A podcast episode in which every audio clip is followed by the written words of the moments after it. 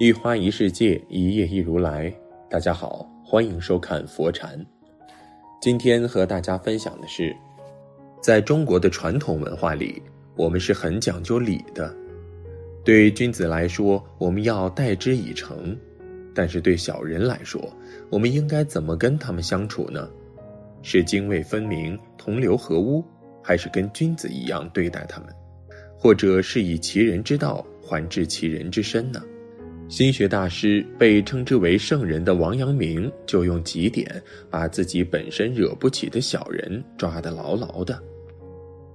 一下策，以刚对之。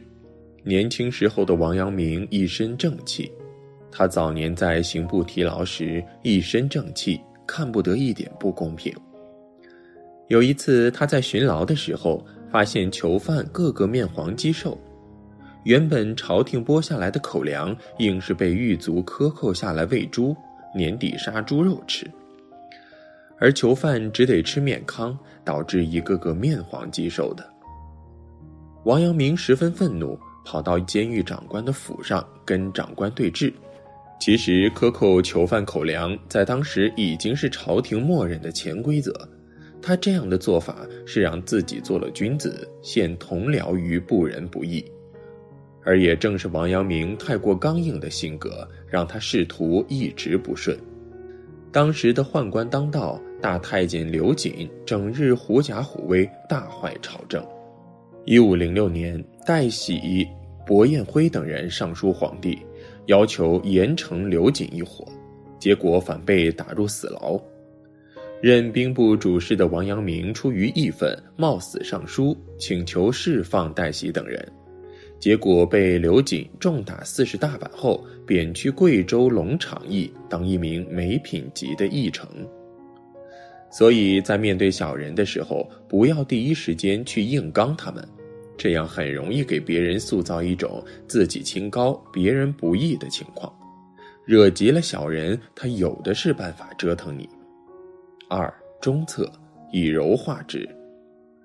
龙场悟道之后，王阳明大彻大悟。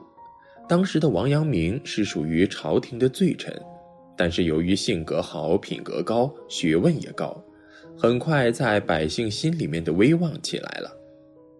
在龙场的时候，王阳明悟出了圣人之道，无性自足、合假外求的道理。他深信人人生而有良知。即便是坏人也不例外，所以他不得已与小人、奸人、恶人打交道时，也希望尽量感化他们，令他们感受到自己身上的良知。不到逼不得已，他绝不做鱼死网破的事情。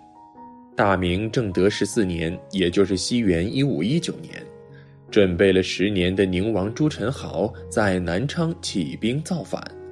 可惜，面对王阳明，这场造反只持续了五十天不到就失败了。王阳明抓住了宁王朱宸濠之后上报朝廷，但是皇上为了展示自己的勇猛，还是选择兴师动众、劳民伤财的挥师南下。而王阳明此时就需要亲自去阻止皇上了。当时的太监江彬、张忠。一直和宁王朱宸濠暗中勾结，听说宁王叛乱，立刻怂恿朱厚照御驾亲征，既想发国难财，又担心自己勾结宁王朱宸濠证据落在王阳明之手。而王阳明料到张斌一定会找自己的麻烦，于是就把宁王送给了跟张斌有矛盾的张勇，而张斌派手下过来找王阳明要人，气度非常的蛮横。还问王阳明要公差钱，王阳明却说：“我在你们监狱待过，当时那些锦衣卫个个贪赃枉法，而你老兄就不一样，你洁身自好，清正廉明。你也知道，我别的不会，就是文笔很好。我准备给你写一篇文章，让天下所有人都知道你高风亮节。”这个锦衣卫听了这话，听出意思来了。王阳明不怕锦衣卫的坐牢，也可以通过文章来吹他或者黑他，先给你扣上一个清正廉明的高帽，堵上你的嘴。如果你再不吃这一套，那自己只好写文章宣传你们那点破事儿了。锦衣卫哪见过这样角色，立刻软了，那就赶紧要人吧。王阳明告诉他，朱宸濠已经送给大太监张勇了。锦衣卫一听，张勇，更是一个惹不起的角色，之后灰溜溜的回去了。三上策，化敌为友。王阳明北上需要找一个人来接管朱宸濠。现在的问题是，朱宸濠是一个烫手的山芋，因为朝廷中还有朱宸濠的余党，谁接手谁就有余党的嫌疑，所以谁这个时候敢接手呢？这个时候的王阳明想到了其实人在杭州的司礼监掌印太监张勇，但是深知皇上脾气的张勇直接闭门不见，于是王阳明在张勇的杭州暂住处外高喊。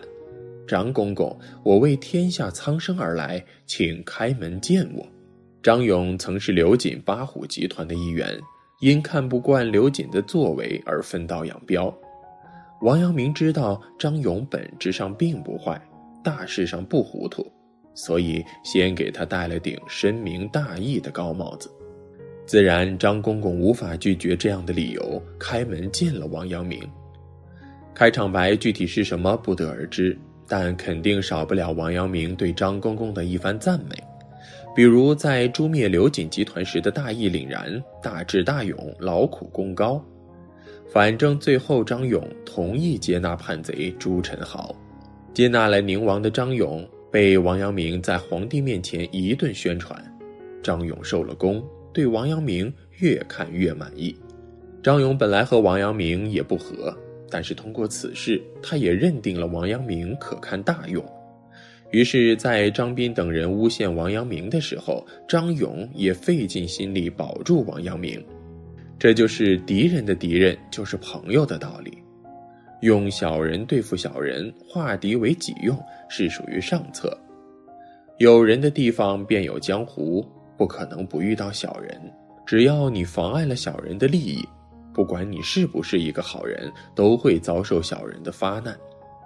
我们不但要勇于说不，更重要的是要讲究策略，不可以做以卵击石或者欲碎瓦全的无义之举。